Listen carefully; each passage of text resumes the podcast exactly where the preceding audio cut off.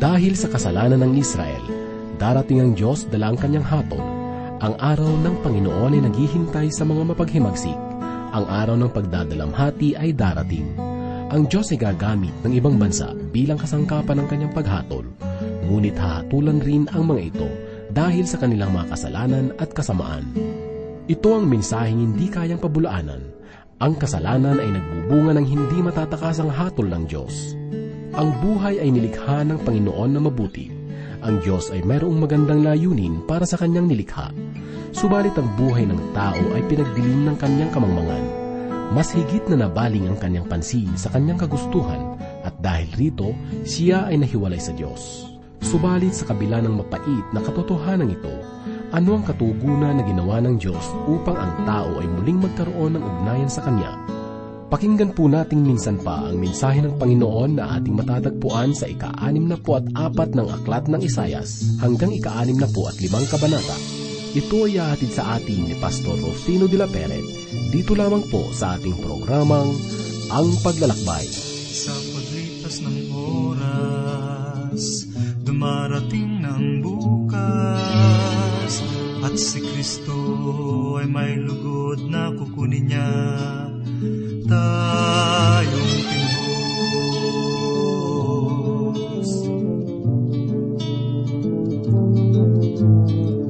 Sa hindi naasahan magaganap ng tunay at walang nakababatid kundi ang Diyos na nasa langit babalik na muli siya sa pagtunog Jesus na siya sa nagkasalay nagpatawad at tumubos.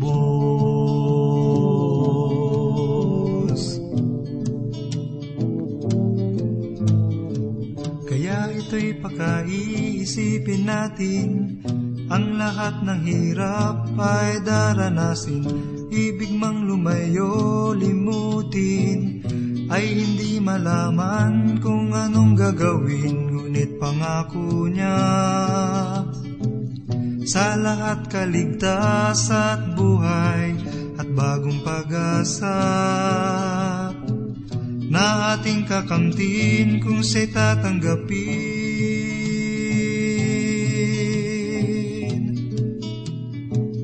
Kung siya'y tatanggapin.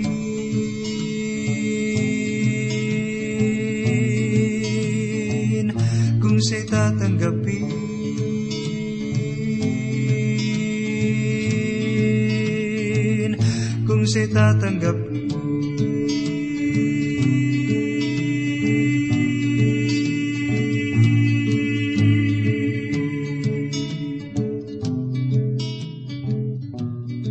Tayo po ay nalalapit na sa pagtatapos ng ating pag-aaral at pagbubulay ng mga pahayag ni Propeta Isayas. Ito po ang inyong kaibigan at pastor sa Himpapawid, Rufino de la Peret. Ang mga kabanata na ating pag-aaralan ngayon ay ang ikaanim na po at apat at ikaanim na po limang kabanata.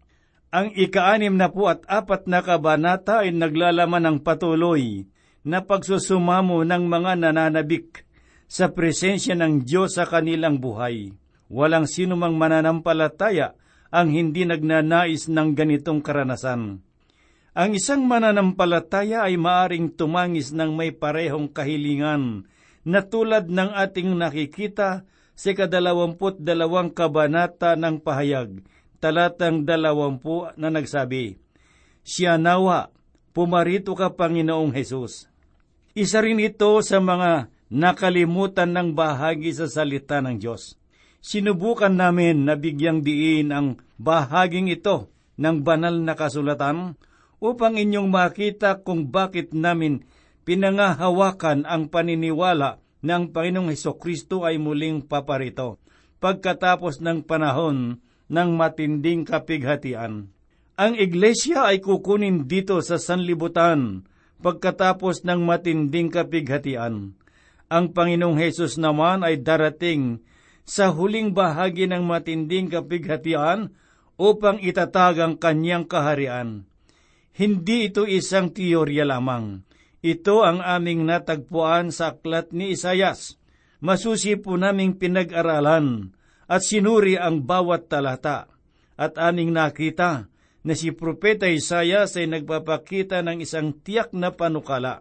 Ang salita ng Diyos ay hindi lamang nagpapakita ng iilang talata upang patunayan ang kaisipan at kahulugan ng bawat salita. Subalit kung anuman ang inyo o ang aking nais na ipakahulugan, ay dapat na maging tugma sa lugar. Naalala ko tuloy ang babaeng pumunta sa isang pamilihan ng mga sapatos upang bumili ng isang paris ng sandalyas. Tinanong siya ng lalaking nagtitinda kung ano ang sukat ng kanyang paa.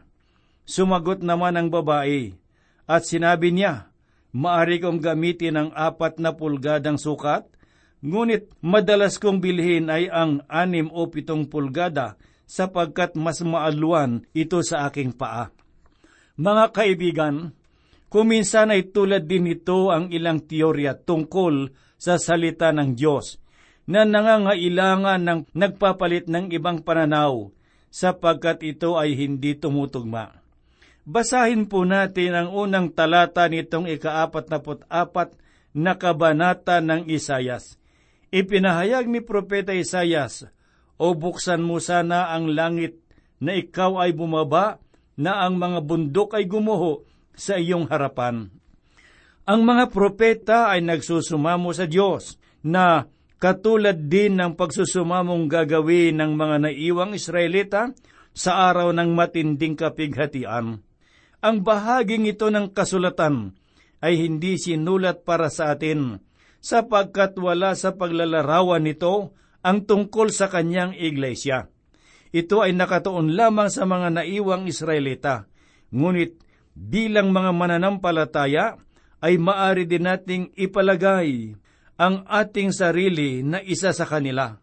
Ang dapat na maging laman ng ating mga panalangin ay ang muling pagparito ng ating Panginoong Heso Kristo.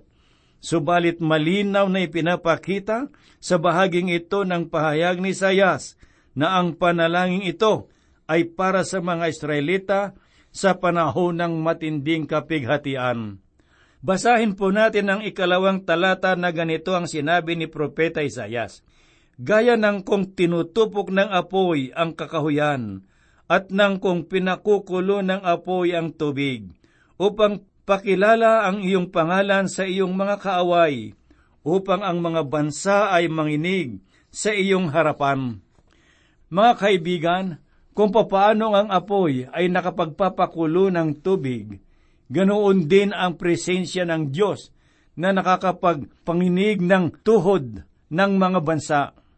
Merong mga bansa ngayon na hindi nila namamalayan ang pagkilos ng Diyos sa kanilang buhay. Merong mga tao ang nagtatangka kung papaanong tayo ay nakikisalimuha sa mga bansang tulad ng Russia at ng China.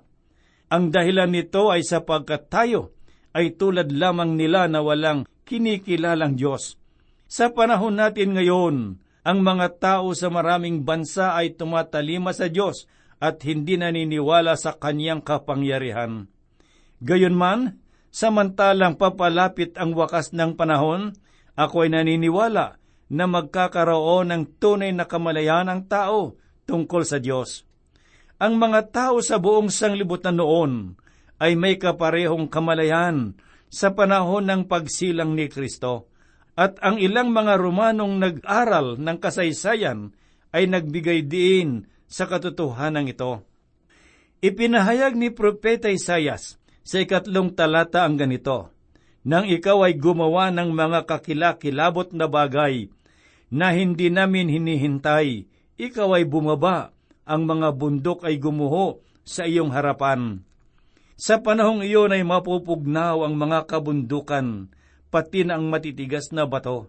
Sinabi ni Apostol Juan sa ikaanim na kabanata sa aklat ng pahayag, talatang labing anim ang ganito, at sinasabi nila na sa mga bundok at sa mga bato, mahulog kayo sa amin, at kami inyong itago sa mukha noong nakaupo sa luklukan at sa galit ng kordero. Pakinggan naman po natin ang pahayag ni Propeta Isayas dito sa ikaapat na talata na ganito ang kanyang sinabi, Sapagkat hindi narinig ng mga tao ng una, o naulinigan man ng pakinig, o ang mata ay nakakita man ng Diyos liban sa iyo, na iginagawa niya ng kabutihan ang naghihintay sa Kaniya. Mga kapatid, sa Apostol Pablo ay nagpahayag rin ng ganitong katuruan na makikita natin sa ikalawang kabanata ng unang Korinto, talatang siyam at sampo, na kanyang sinabi, Datapwat gaya ng nasusulat, ang mga bagay na hindi nakita ng mata, ni narinig ng tainga, ni hindi pumasok sa puso ng tao. Ano mang mga bagay na inihanda ng Diyos sa kanila na nagsisiibig sa Kanya. Ngunit ang mga ito ay ipinahayag sa atin ng Diyos sa pamamagitan ng Espiritu, sapagkat nasisiyasat ng Espiritu ang lahat ng mga bagay. Oo, malalim na mga bagay ng Diyos. Kung ating papansinin ang ikasyam na talata na sinabi ni Apostol Pablo, ay makikita nating hinango mula sa sulat ni Isayas. Subalit ang ikasampu naman na talata ay nagpapakita na sa ating panahon ay magpapahayag ang banal na espiritu ng mga kahangahangang bagay. Sa panahon ng matinding kapighatian, ay kinakailangan nilang hintayin ang muling pagparito o ang muling pagbabalik ng Panginoong Heso Kristo. Pakinggan po natin ang pahayag ni Apostol Pablo sa ikalabintatlong kabanata sa aklat ng unang Korinto, talatang labing dalawa.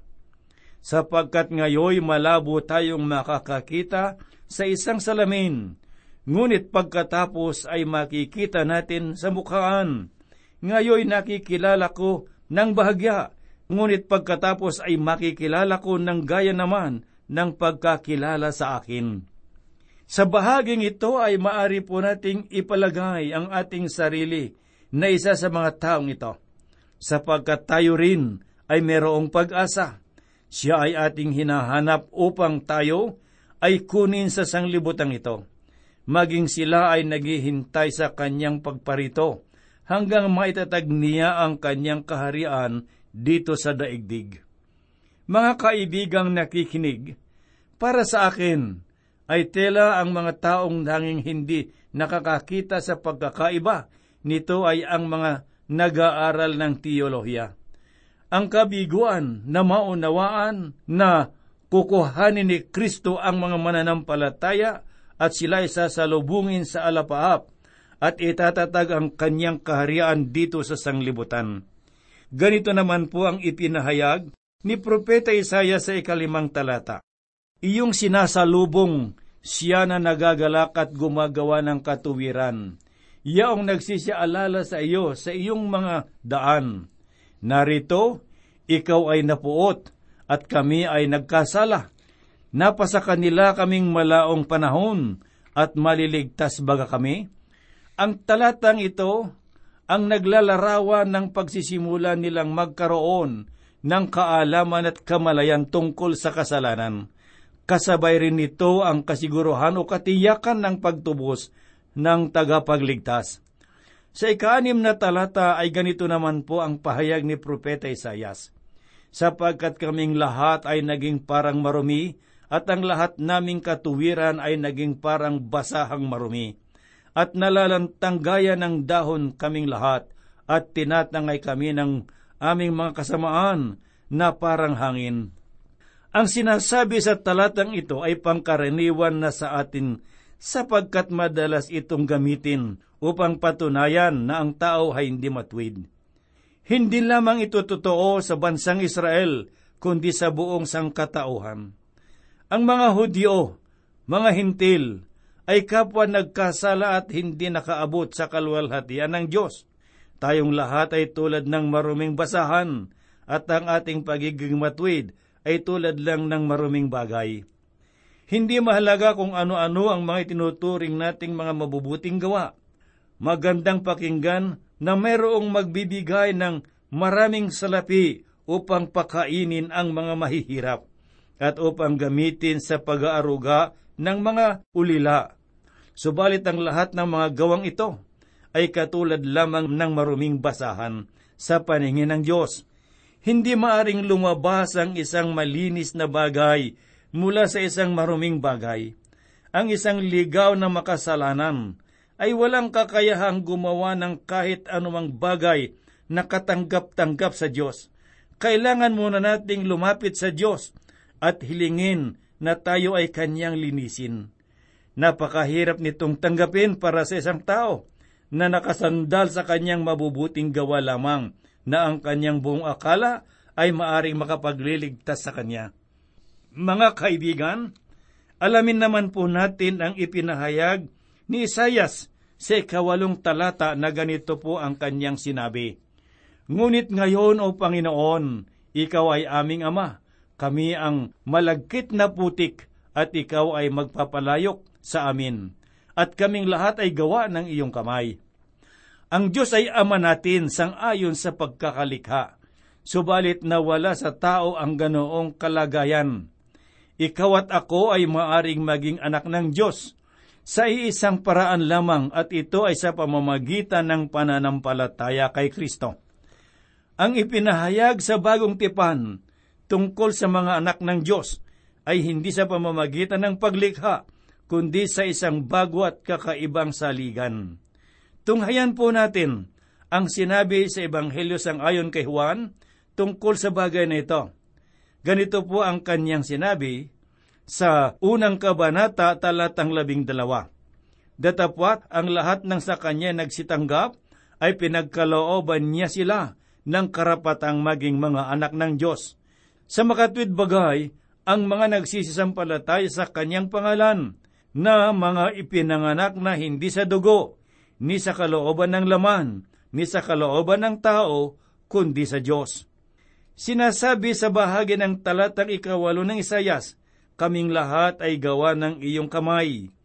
Ito ay isang pagkilala na ang Diyos ang siyang nating manlilikha. Siya ang humubog sa atin na tulad ng magpapalayok. Ang isang tao na gumagawa ng isang magandang sisiglan, katulad natin ay malagkit na putik sa kanyang mga kamay at tayo ay kanyang hinuhubog tulad ng magpapalayok. Ipinakita ni Apostol Pablo ang pagkakaiba nito noong siya ay nangaral sa Atenas. Kanyang ipinahayag sa kalabing kabanata ng mga gawa, talatang dalawampuat walo at dalawampuat siyam. Sinabi ni Pablo, sapagkat sa kanya tayo'y nangamubuhay at nagsisikilos at meron tayong pagkatao, na gaya naman ang sinabi ng ilan sa kanyang sariling mga manunula. Sapagkat tayo na may sa kanyang lahi, yamang tayo ay lahi ng Diyos, ay hindi dapat nating isipin na ang pagka-Diyos ay katulad ng ginto o ng pilak o ng bato na inukit ng kabihasnan at katalinuhan ng tao. Ang tao ay anak ng Diyos sapagkat siya ay kanyang nilikha. Subalit hindi lahat ng muling ipinanganak ng Diyos. Ganito po ang sinabi ni Apostol Pablo, na dahil tayo ay nilikha ng Diyos, dapat ay hindi tayo gumawa ng mga bagay o larawan at sabihin na ito ay kawangis ng Diyos. Sapagkat kung ganoon ang ating gagawin, ay sinusubukan nating likhain ang Diyos at ipinapaalala ko na iyon ay kinamumuhian ng Diyos. Basahin po natin ang pahayag ni Propeta Isaiah sa ikasampung talata. Ang iyong mga bayang banal ay naging ilang, ang sayon ay naging giba, ang Jerusalem ay sira. Ang larawan na ipinakita sa talatang ito ay hindi natupad noong panahon ni Sayas, ngunit sa paglipas ng mga panahon, naganap ito noong sakupin ng Babylonia ang Jerusalem. Ipinahayag sa kadalawamput limang kabanata ng ikalawang hari, talatang siyamat sampu ang ganito, at kanyang sinunog ang bahay ng Panginoon at ang bahay ng hari at ang lahat na bahay sa Jerusalem, sa makatuwid bagay, bawat malaking bahay, ay sinunog niya ng apoy, at ibinagsak ang mga kuta ng Jerusalem sa palibot, buong hukbo ng mga kaldiyo, na kasama ng punong kawal ng bantay. Makikita po natin dito na literal o tuwiran na natupad ang propesya ni Propeta Isayas. Ngayon ay dumako naman po tayo sa ikalabing isang talata na sinabi ni Isayas. Ang aming banal at magandang bahay na pinagpupurihan sa iyo, ang aming mga magulang ay nasunog sa apoy, at lahat naming maligayang bagay ay nasira. Kung maingat po nating susuriin, ay mapapansin natin na ito ay nangyari na ayon sa pagkakasulat ni Isayas. Subalit ito ay hindi pa nangyari hanggang sa makaraan ang isang daang taon pagkatapos ni Isayas. Nung mawasak ang templo ay kasabay rin na nasira ang Jerusalem. Sinabi ni Propeta Isayas sa ikalabindalawang talata, Magpipigil ka baga sa mga bagay na ito, O Panginoon? Ikaw bagay tatahimik at pagdadalamhatiin mo kaming mainam? Si Propeta Isayas ay nagwakas sa bahaging ito sa pamamagitan ng isang katanungang sinabi niya, Ikaw bagay tatahimik at pagdadalamhatiin mo kaming mainam? Ang kasagutan sa tanong na ito ay matatagpuan sa nalalabi pang mga propesya ni Isayas. Ngayon ay lumipat naman po tayo ng ating pagbubulay sa kabanata na ating pagbubulay-bulayan ngayon at basahin po natin ang unang dalawang talata dito sa ika-anim na po at limang kabanata na sinulat ni Propeta Isayas. Ganito po ang sinasabi, Ako'y napagsasanggunian ng mga hindi nagsipagtanong tungkol sa akin. Ako'y nasusumpungan nila na hindi nagsihanap sa akin. Aking sinabi, narito ako sa bansa na hindi tinawag sa aking pangalan. Ipinahayag ni Isayas ang tungkol sa mga hintil na nakarinig ng mabuting balita. Noong si Pablo ay pumunta sa Pilipos, ay nagkaroon siya ng pangitain tungkol sa isang lalaking taga-Macedonia. Subalit noong siya ay dumating sa lugar, ay napag-alaman niyang hindi pala isang lalaki ang naghihintay sa kanya, kundi ito ay isang babae na nagngangalang Lydia. Kahit na hindi nalalaman ni Pablo ang kanyang pangangailangan, ay patuloy pa rin siyang binahaginan ng mabuting balita. Sa panahon natin ngayon ay marami ang hindi naghahangad na mabahaginan ng salita ng Diyos. Ang iba pa ngang mga misyonero ay kanilang binabato at kanilang linalait at pinapatay.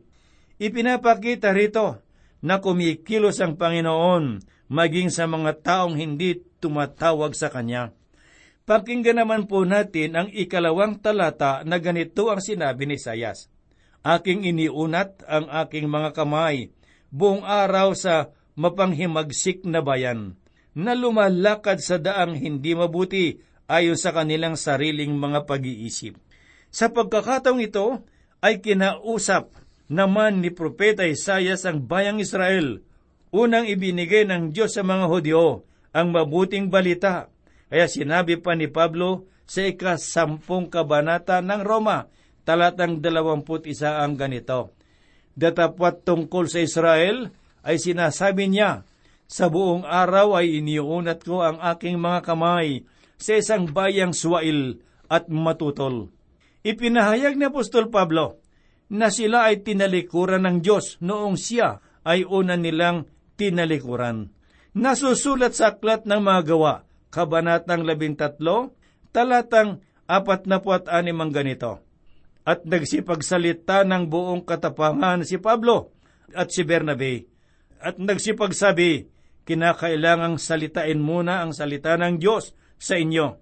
Yamang inyong itinakwil at hinatulan, ninyong hindi kayo karapat dapat sa walang hanggang buhay, narito kami ay pasa sa mga hintil.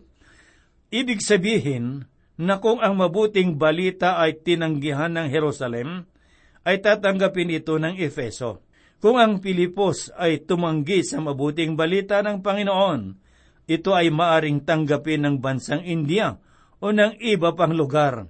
Mga kaibigan at mga kapatid, ang mga dumadaluhong naagos ng biyaya ng Diyos ay aapaw sa ibang panig ng daigdig at nagpapasalamat ako sa Diyos dahil sa kahanga-hanga niyang gawa ng kaligtasan ako ay naging bahagi ng kaniyang biyaya.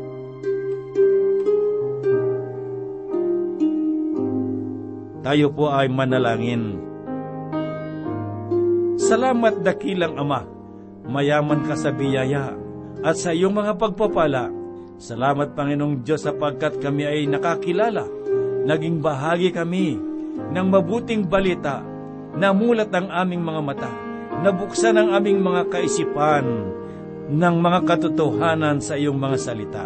Sa oras na ito, Panginoong Diyos, kami po'y lumalapit sa iyo.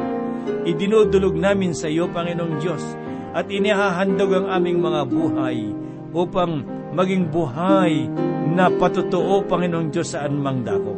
Panginoon, dalangin po namin, Ama, ang iyong pagpapala ay patuloy mong ipagkaloob sa mga kaibigan at mga kapatid na nakikinig ng iyong mga salita sa mga panahong ito.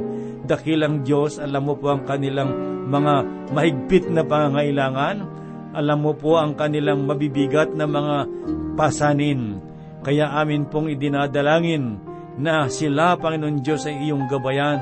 Tulungan sila, Panginoon Diyos, at bigyan ng kapahingahan ang kanilang mga kalagayan. Higit sa lahat sa mga kaibigan at mga kapatid na mayroong mga dinaramdam, marahil sa loob ng kanilang mga tahanan o sa loob ng pagamutan, dakilang Diyos, iyunat mo po ang iyong makapangyarihang mga kamay, hipuin mo po ang kanilang katawang laman. Gayun din po, Panginoon Diyos, sa mga nasa bilangguan, Panginoon, at do sa mga nalulungkot at nalulumbay, madama nila ang iyong pag-ibig. Kami po yung umaasa at nananalig na ito'y gagawin mo. Hinihiling po namin ang lahat sa banal mong pangalan. Amen.